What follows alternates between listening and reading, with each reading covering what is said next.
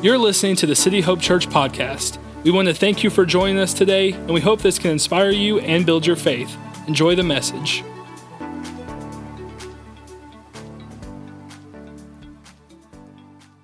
Today we are we're finishing up this series, uh, not today, Satan, where we've been learning how to battle the devil. And you might say, well, why in the world would we talk about the devil? What's the point of talking about the devil? Here's the deal, and here's what we've talked about for the last two weeks. You have to know your spiritual enemy. If you don't know your enemy and you don't know your enemy's tactics, how are you going to defeat them? Like you're in a war, and we've actually said this the past couple weeks that like some of us, I, I, think there's some Christians out there who really don't believe that they're even in a war. they just think that they're just kind of just living their life and everything's all good. Listen, every moment of every day, you're in a spiritual war. The, the, the, enemy is attacking you. He's after you. He's after your family. He's after your friends. He's after your loved ones.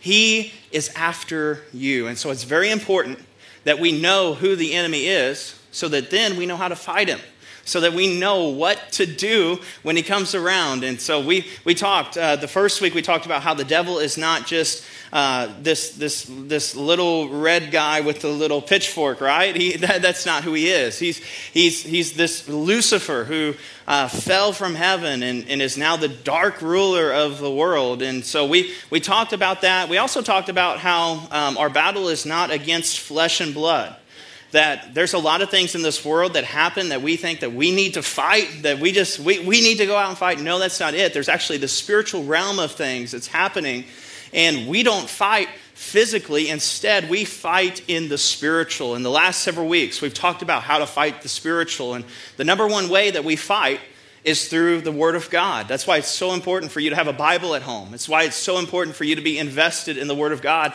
every single day because you can't fight the enemy without your sword. The sword of the Spirit is what the Word of God is. And so we've talked about that for the last several weeks. I just wanted to catch you up on that. In fact, uh, I, I, wanted to, I, I, also wanted to tell you uh, a little bit more about what we've talked about. We, we've talked about how God is the God of light, but Satan is the prince of darkness. And, and we've just seen these things how our God is the God of all truth, but the Bible calls Satan the father of lies. And so we've looked at these different things. In fact, I wanted to bring you 1 Peter chapter 5. Uh, we'll get it up on the screen. Chapter 5, verse 8. It says this It says, Stay alert. Watch out for your great enemy, the devil. He prowls around like a roaring lion looking for someone to devour.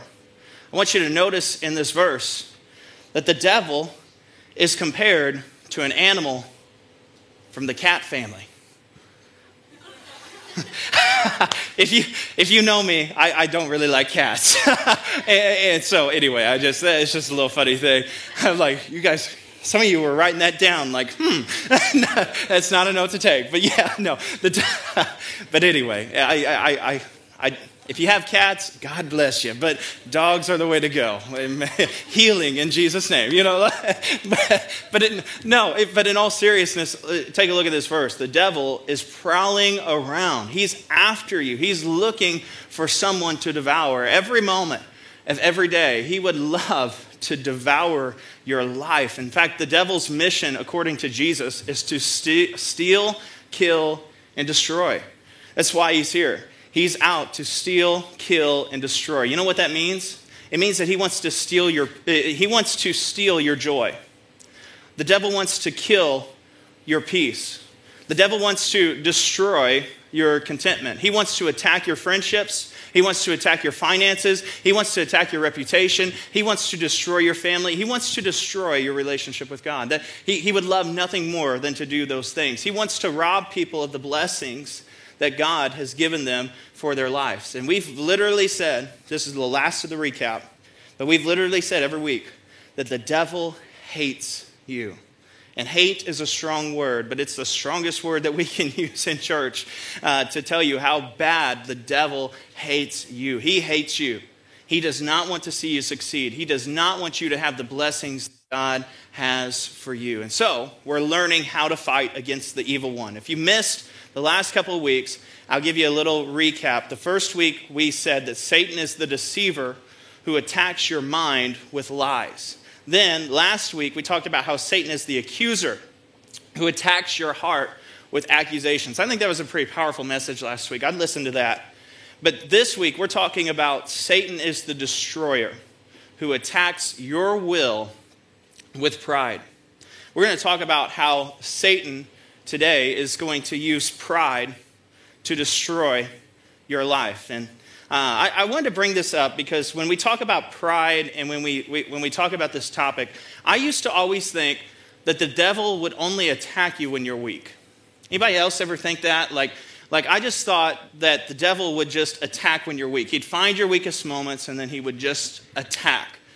But I also learned that he not only attacks when you're weak, but the devil likes to find your point of strength and strategically attack the point of strength in your life.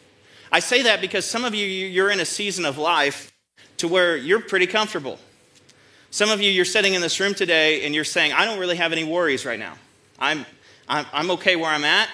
I like my house. I like my relationships. I like everything around me. I'm okay. I don't really have any worries. Well, can I just propose this to you this morning? That that might just be the time where you're the most vulnerable for an attack, is when you're comfortable. It's when you get comfortable. When you're least aware, in fact, somebody said this, I, I don't remember who said it, but they said when you're least aware, that's when you're the most vulnerable. And so I'm preaching a little bit of a different message today than, than the last couple weeks, because the last couple weeks I've been talking to people who maybe been down in the dumps a little bit and been having, having attack from the devil. But I'm, I want to talk to those of you here today who say, you know what, my life is kind of all right right now. And the devil, I don't really feel like the devil's attacking, uh, attacking me. And I just want to make you aware that he's still after you. And he wants to find the best place in your life and take you down. And, I, and I've just learned that over this short course of life that I've had, that the devil will, he, he doesn't just want to kick you when you're down, but he also wants to attack you when things are going well. He would love nothing more than to just attack you when things are going well. So, to show you that today, I want to take a look at an Old Testament story about a time when Satan actually poised this strategic attack against King David. And uh, I, I want you to notice in this story that the devil didn't attack David when David was discouraged. And I tell you there's plenty of times when david was discouraged. I mean if you if you read the life of david you you, you kind of see that there was there was all kinds of ups and downs in his life. There was plenty of times that when david was in the valley that the devil really just could have kicked him while he was down. But that's not what the devil did. Instead the devil attacked david at the height of his popularity he attacked david when he was uh, honestly probably the most powerful that he would ever be now, if you don't know David's story, I want to fill you in to kind of get you caught up to where we are in his story. David was just this ordinary shepherd boy. He took care of his father's sheep, and uh, his people were, uh, the, the, his, the people of his country were at battle against the enemy country at the time, against the enemy army. And there was this guy, you probably remember this guy in Sunday school, this big giant named Goliath. There we go. Some response today. You guys are awesome. Uh, Goliath, right? And so we, we had Goliath, and uh, there was Goliath was this giant, and David was just this little shepherd boy. But David didn't understand why his army was afraid. David literally comes up, he says something like, Well, why are you afraid? God is on our side. And he literally goes out, remember, with his stones and his sling, and he kills the giant Goliath. And suddenly, overnight, David comes from this little old shepherd boy to now he's a war hero. like everybody loves David. It would be like overnight you becoming a social media influencer or something like that, like something going viral or whatever. It's like that's what happened. Picture that. That's exactly what happened to David. And so later on in David's story, he's actually anointed to be the king of Israel, and he arises to the height of his power. And David actually, every time the Bible talks about when David would go to war, David had his mighty men, his, his mighty men, and they would always come back victorious. David was a very popular guy. In fact, David was so popular. Imagine this with me. The Bible writes that David was so popular that women literally would write songs and sing them to him on the streets. Can you imagine that? Can you, can, like, sometimes I'm just like, man, I'm really missing out. Like, Emily, my wife, has never written a song about me and sang it. You know, like, like I miss it. I, I, I mean, that's, that's how popular David was. That they would just literally, they would, they would sing about his strength and his glory and his might. And, uh, you know, my wife's never done that for me, but you never know. Maybe today will be the, pray for me. Maybe today will be the day. But, uh, you know, but that's literally, that's how popular David was. I, I, people loved David. And at that very moment, at the height of his power, that's when it broke. That's when Satan attacked. That's when David stumbled. I want you to notice it wasn't when he was at his weakest moment, like we all kind of think. No, he stumbled when he appeared his strongest because of his pride. Because of his pride. And that's what I want to show you today. In fact, uh, I, am going to bring you. I'm going to bring you one story that maybe you're not too familiar of. Um, but if I would ask you this question today, if I interviewed people about the story of David and asked the question, like, what is David's greatest sin? If I asked you that this morning, I would guarantee about 95% of you would probably say that David's greatest sin was his adultery with Bathsheba. That he had this lust problem. He, he, he literally went as far as murdering uh, the, this, this woman's husband so that he could be with her. And, and, and so many people would say, yeah, that's, that's, that's the problem. Like that, that would probably be the height, that would probably be the worst thing, that would be the greatest sin that David ever committed. I'm going to argue with you today that if we would take a step back from both uh, from, from that situation and find the root of that sin, the root of that adultery, the root of that murder, I really do think that it all comes down to one word and it's simply pride. You see, pride led to lust, which ultimately led to murder. And we're going to see that today in, in, the story. And because of David's adultery, you actually see, if you, if you read the whole, I don't have time to read you the whole story, but because of David's adultery there, there's actually four people that die kind of indirectly because of that situation. But I want to bring you a different story because I don't think that's the only story that shows us his, his, pride problem. In fact, I think there's a better story because David actually had, uh, David's sin of pride went so much more than just this adultery that he committed. His sin of pride actually, and we're going to look at it today in Scripture, came around this idea of how many people he could rule over. It came around this story where we're going to talk about David wants to take the census and because of this pride, because of the pride in his mind of how many people can I rule over, God actually punishes the nation. And there's actually, instead of just four people killed because of adultery, because of the census thing, you're going to see that 70,000 people are killed because of David's pride. And I tell you that because that's where the enemy often attacks us. David wasn't the only one who was subject to pride. he wasn't the only one who, was, who, who, who deals with this stuff. We are the same way. And I just want to show you today that not, the devil doesn't just attack when we're weak, but he also attacks when we're proud. And so I want to show you that story, and I want to show you exactly how Satan attacked David. Take a look at it. First Chronicles 21. We're going to be in First Chronicles the rest of the time. So if you got your Bibles, open it up to there. This is what it says Satan rose up against Israel and incited King David to take a census of Israel. You say, well, that's not a lot of information. What in the world does Satan do? Well, Satan came to David when David was very confident. This was a time in David's life where he was very victorious. And the Bible literally says it, he incited David to take a census. Again, you might say, well, well Satan, Satan wasn't attacking David while he was down. David was at the top of his game.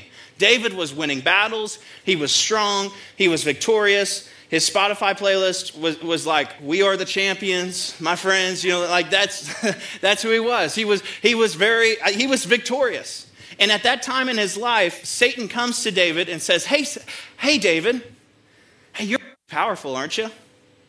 You're pretty amazing, aren't you? like you've conquered all these kingdoms. You've won all these wars. You're, you're pretty awesome. You've got all these people under your command. And, and Satan gives him this idea that, man, you should total those people up. What would happen if you, you, you should find out how strong and powerful you actually are. Like you can't just guess about it. Like this is Satan is just planting these lies in David's mind. Like you can't just guess. You should take a census. you should find out how many people you rule over. And you say, "Well, Pastor Noah, what was wrong, what's wrong with taking a census?" Well, it's not that the census is wrong. The census wasn't wrong, but can I tell you it was the motive behind it that was wrong. So, can I just preach to you today? Because there's some people out there who they're not doing the wrong things, but the motive behind it is wrong. The, the agenda behind it, I, I'm just telling you, motives matter to God.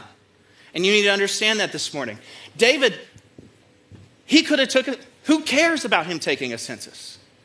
It was the motive behind it that God had a problem with. Taking a census isn't a bad thing. In fact, we see that even earlier than this, Moses used to take an annual census.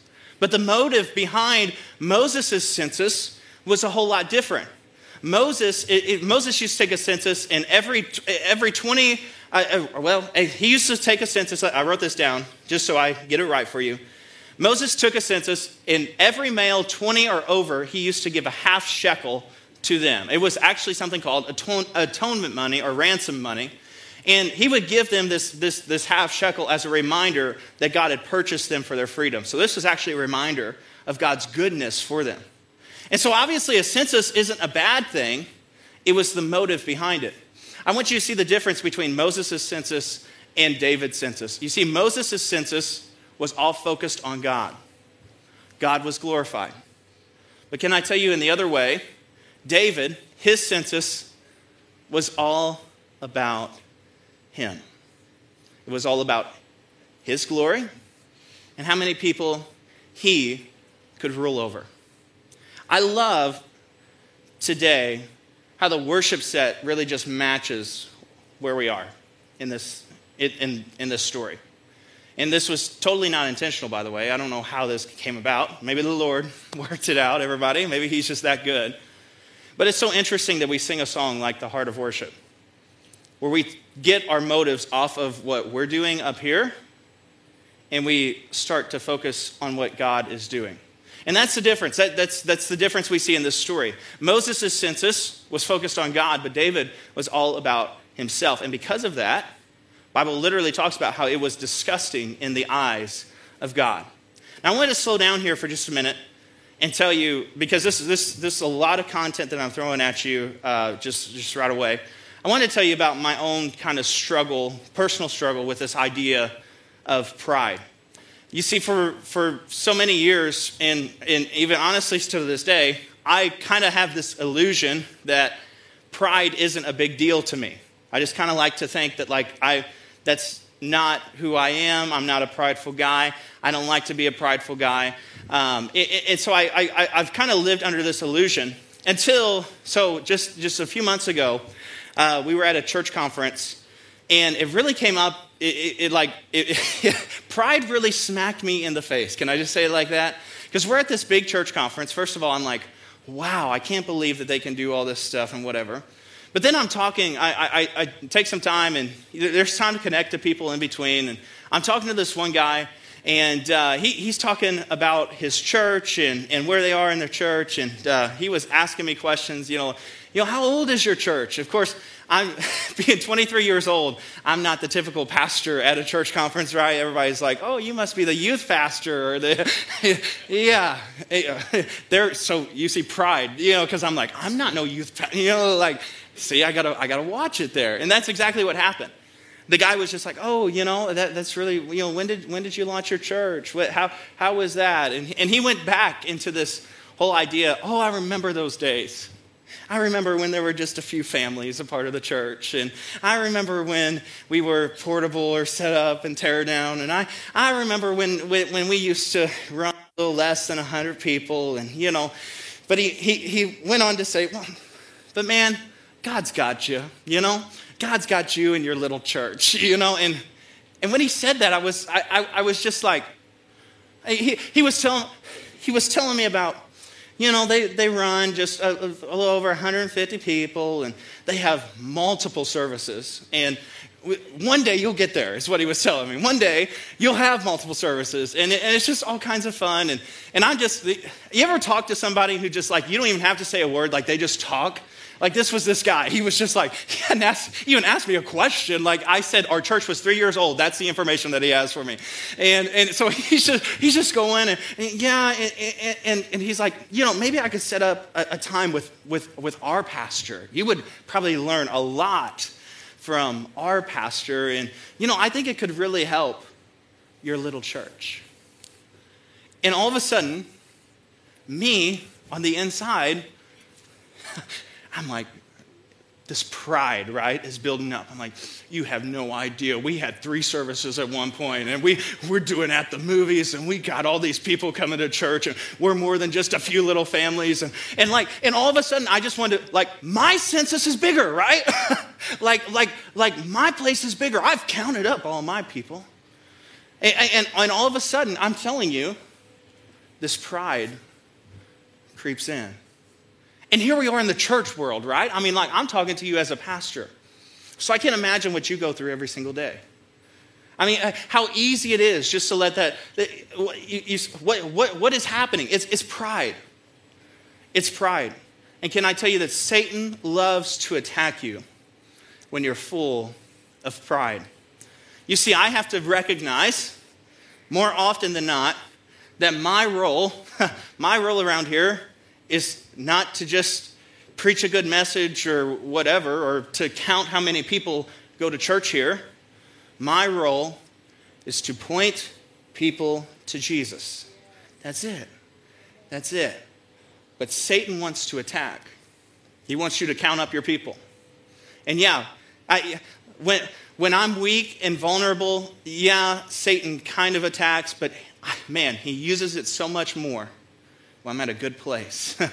when he can see that I'm full of pride. When he can see that, you know, let me tell you how big my church is. Let me tell you how many services we do and what our band looks like. You know, all that's like, like, and, and can I tell you, it's disgusting. And it breaks the heart of God. And it's still an issue that I deal with. And it's an issue that I'm sure that you deal with in so many different aspects of your life. And in the same way, it was David's issue. It's what David went through. In fact, not only did David not only did David go through it, but everyone around him could actually see it. And that's why it's, it's honestly so challenging to talk about this because some of you, you're in this room right now and you're like, well, man, I am so glad my husband is listening to this message because he is just full of pride. And he just, Pastor Noah, you just need to slap him in his prideful face, you know? And it's, and it's just like,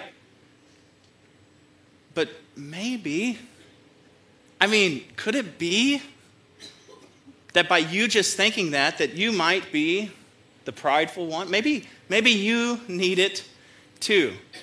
But especially in this situation, can I just tell you, it's so difficult to look in the mirror when it comes to pride. Nobody likes to see it. And it's so difficult to see it, especially in yourself.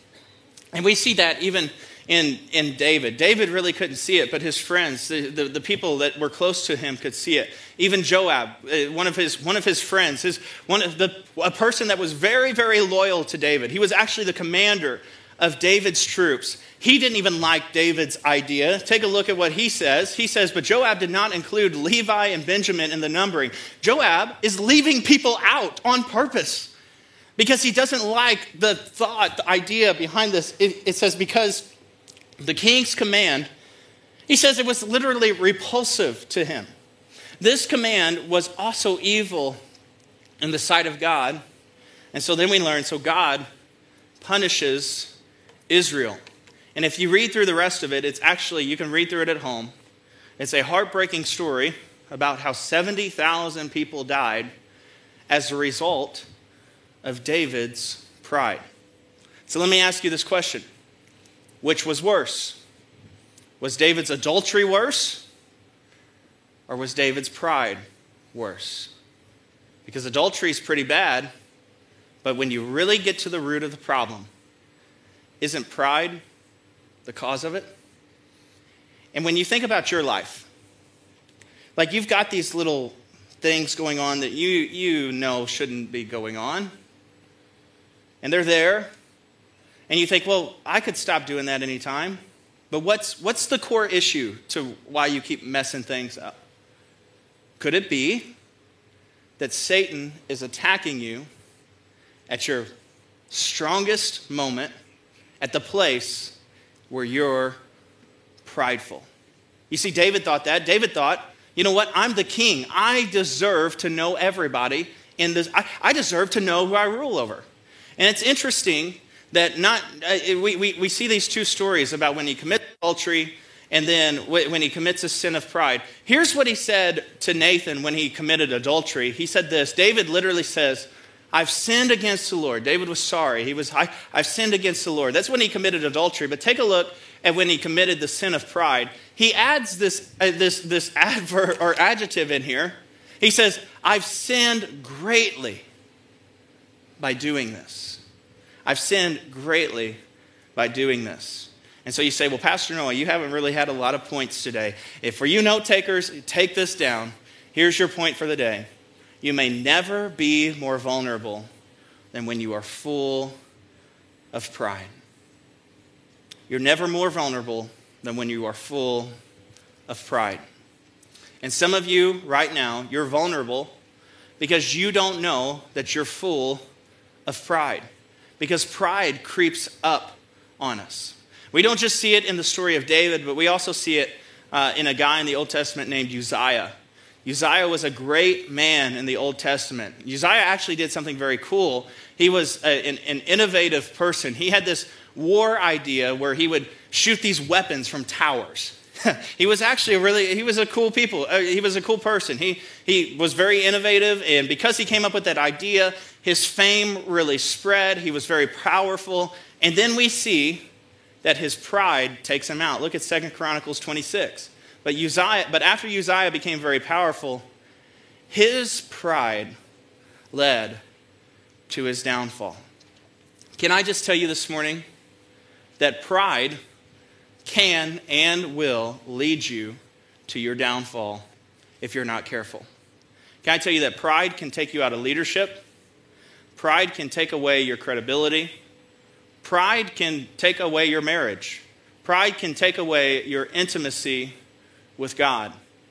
Pride can cause you to lose friendships. Pride can lose your credibility.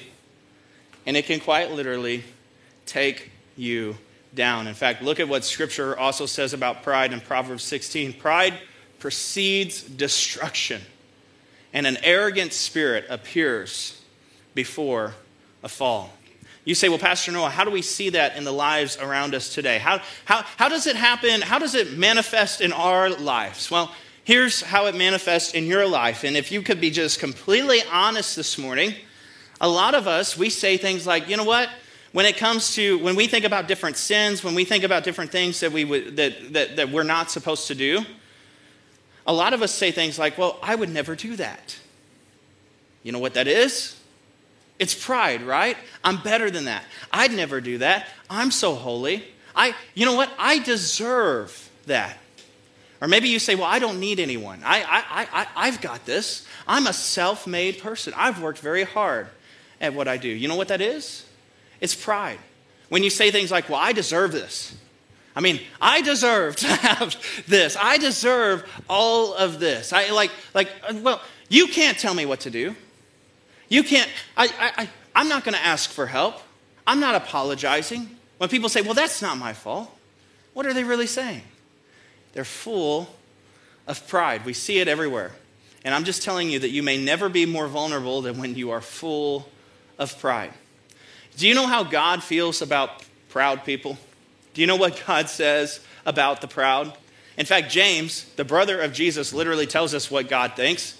He literally says, God opposes the proud. You know what the word opposes there is? It's a Greek word. Opposes is actually a military term that quite literally means a full army ready for battle. Do you know that when you are proud, it's literally God is sending a full army ready for battle to take you down? I, I it, not, not just that, but look, it says God opposes the proud, but he shows favor to the humble. Think about this. This, this the, it says he shows favor to the humble. So therefore, submit yourselves then to God. So on the other hand, God has this army against the proud. But what does he say about those of you who are humble? The Greek word here for submit is another military term, which literally means to rank under. So it means that when you submit, you're literally saying to God, God, you're my authority.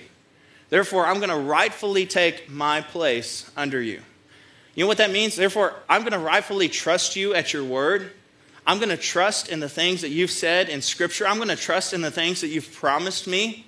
I, am going to just, even if I don't understand it right now, I'm going to rightfully submit under you. And then look at what he says. You say, well, how does, what does this have to do with the devil? Well, look at this. It says, resist the devil, and he will flee from you. You know what this scripture is telling us? It's quite literally telling us that once you submit to God, then you can resist the devil. You say, well, what has this whole series been about? The whole series, right, has been about getting rid of the devil, fighting our spiritual enemy. How do we do that? Well, we get humbled so that we submit ourselves to God so that then we can resist the devil. You know, when you submit yourself to God, that's when then you have the right to tell the devil, Devil, you have no place here. Not today. Not my house, not my family, not my church. not, not, you, you, not today. Why? Because I've submitted myself under the authority of who God is. And can I tell you, I'm so glad that Scripture promises that when we submit ourselves to God, it says that the devil will flee from you. You know why he does?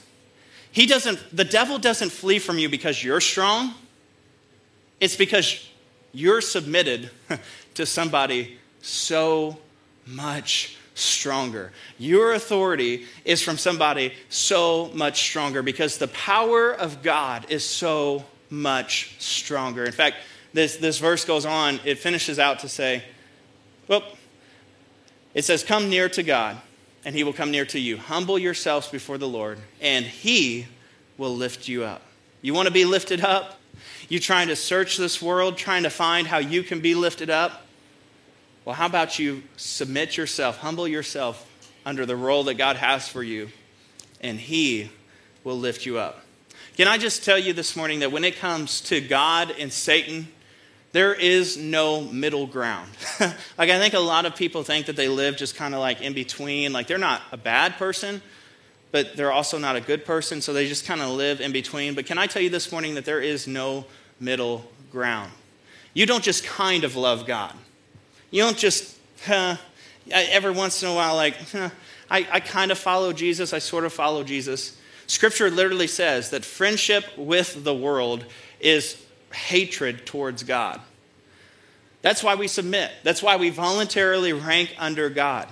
Then, when we are submitted to God, then we have the ability to resist the devil and he flees from us. Can I tell you that you are never more vulnerable than when you're full of pride? Because when you're proud, you're essentially declaring your dependence on God. You know, when you're proud, you know what you're literally saying to God? You're quite literally saying, God, I don't need you. I got this. But you know what? It's, humility is actually declaring our dependence on God. You know, humility is actually saying, God, I need you. Every moment, I need you. You know what? God, I need you to lead me. God, I need you to guide me. God, I'm not going to be so proud to think that I can just dictate my life. I'm not going to be so proud to just think that I can make these decisions on my own. No. Instead, I'm going to submit to you and I'm going to say, God, you can be, God, you are my strength when I am weak. I need you leading me, guiding me, and directing me. That's humility. And when we humble ourselves, can I tell you, that's when God will lift you up. And there's no middle ground. There's no middle ground when it comes between Jesus and the devil.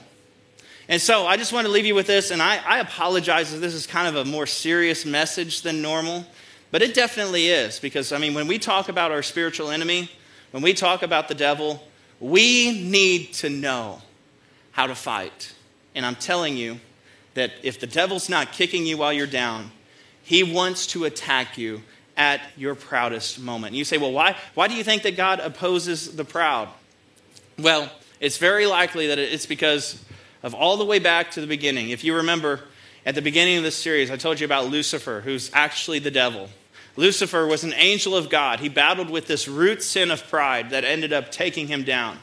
In fact, if you, if you missed this a couple weeks ago, we know that God created actually three archangels Gabriel, Michael, and Lucifer. Lucifer was, the, was the, a beautiful angel, the Bible says. He was the worship leader. He became very full of pride and Lucifer literally wanted to become like God. And that's when God cast him down and he becomes, and he becomes what we know today as Satan. And you say, well, what was his biggest weakness? Well, actually, the Bible tells us his, his biggest weaknesses. In fact, there's five I wills in Isaiah chapter, uh, I, I believe it's Isaiah chapter 14, that he declares. This is, this is Satan's pride. This is why Satan is where he is today. Look at what, look at what he says. He said this Satan literally said, I will ascend to the heavens. I will raise my throne above the stars.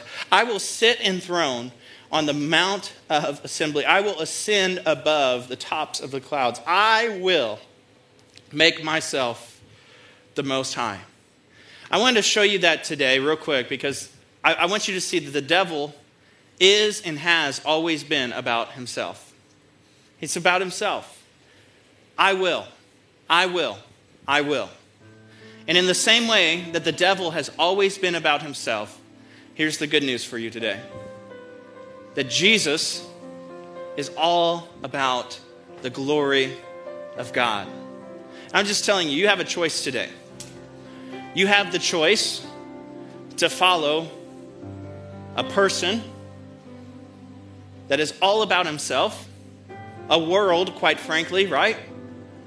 That's all about themselves, or you have the choice to follow Jesus, who was all about the glory of God. You know, Lucifer was all about my will, my will. Do you know, on the contrary, in the Garden of Gethsemane, the night, the Bible literally paints a picture for us. The night before Jesus would go to the cross, Jesus goes to this garden to pray. The Bible literally paints a picture for us that Jesus was Jesus knew what was to come. He knew that the cross was to come. Jesus was so stressed out about it that he was literally sweating drops of blood. Could you imagine the stress?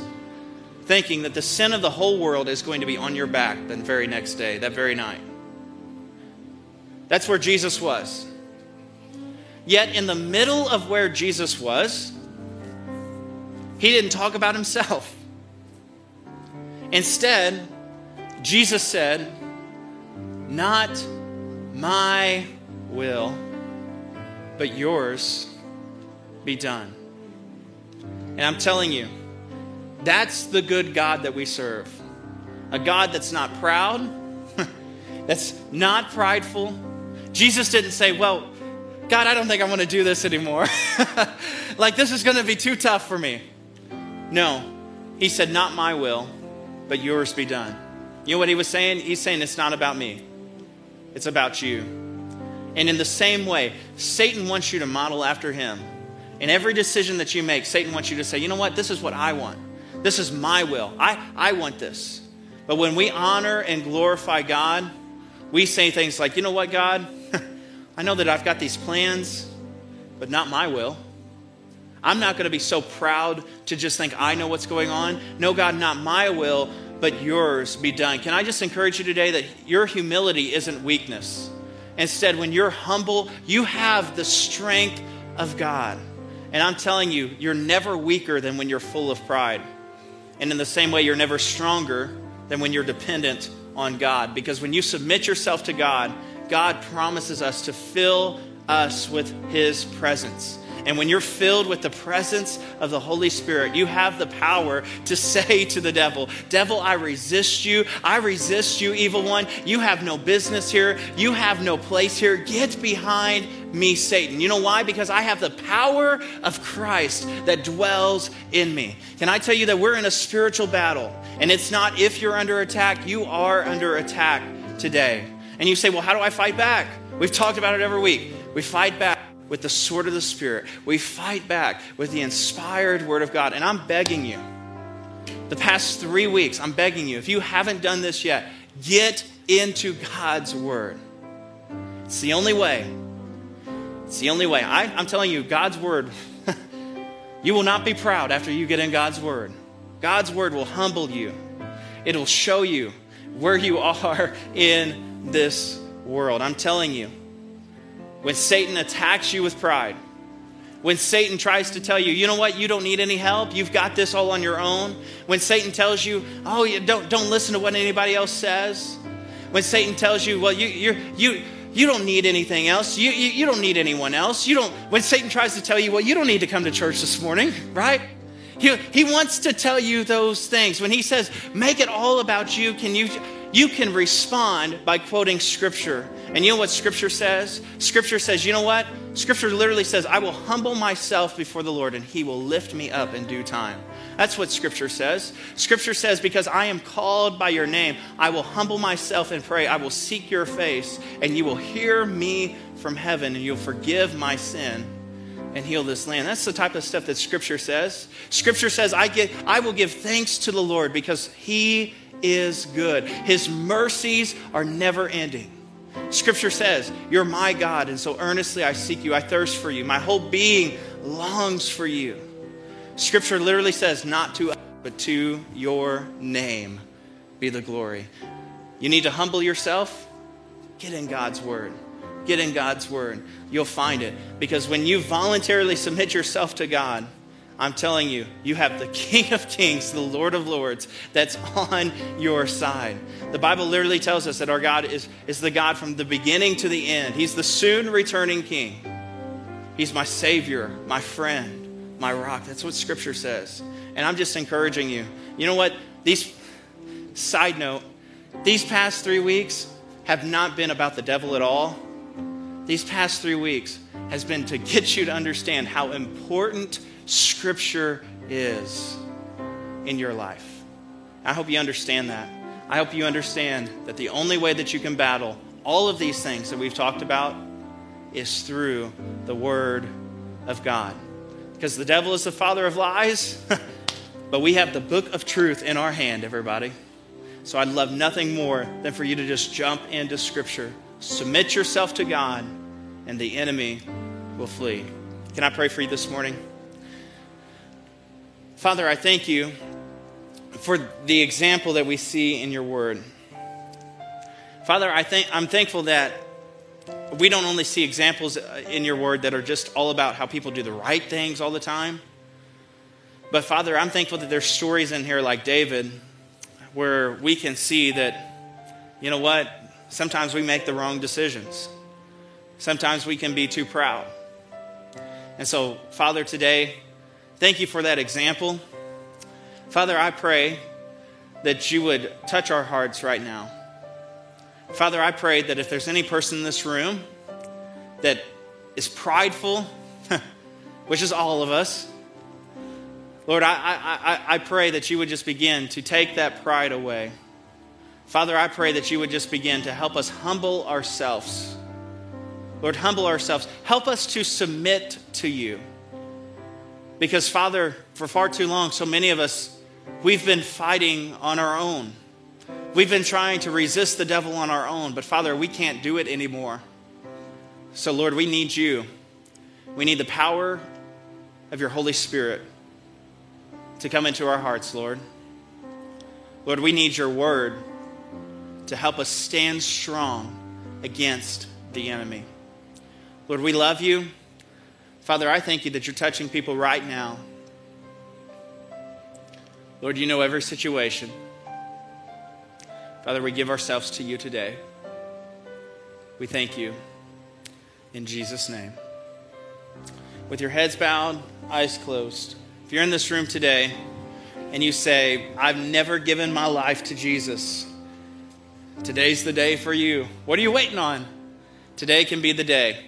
Can I tell you that I, I talked about Jesus in the Garden of Gethsemane? You know, that very night, he would go to the cross to pay the punishment for your sins, for every wrong thing that you've ever done. Jesus would go to the cross, take stripes upon his back, would die the worst death anyone would ever experience in this life. And he would do that for you. And so today might be your day to humble yourself. And today might be your day to decide, you know what? I'm going to stop being so proud in what I've built on this earth. Instead, I'm going to submit to God. I'm going to submit to Jesus, and I'm going to give him everything that I have. And I'm telling you today that this morning, it, you're starting a process in your life that you'll never, never forget. And today, that can be you. That can be your opportunity just to submit your life over to Jesus. If that's you in this room, we're going to pray a very simple prayer. In fact, church, because we all believe this, would you repeat this after me? Say this say, Dear God, thank you for sending your son, Jesus, to die on a cross for me. But I believe that you raised him from the dead. Say this in me and say, Jesus, I make you my Lord.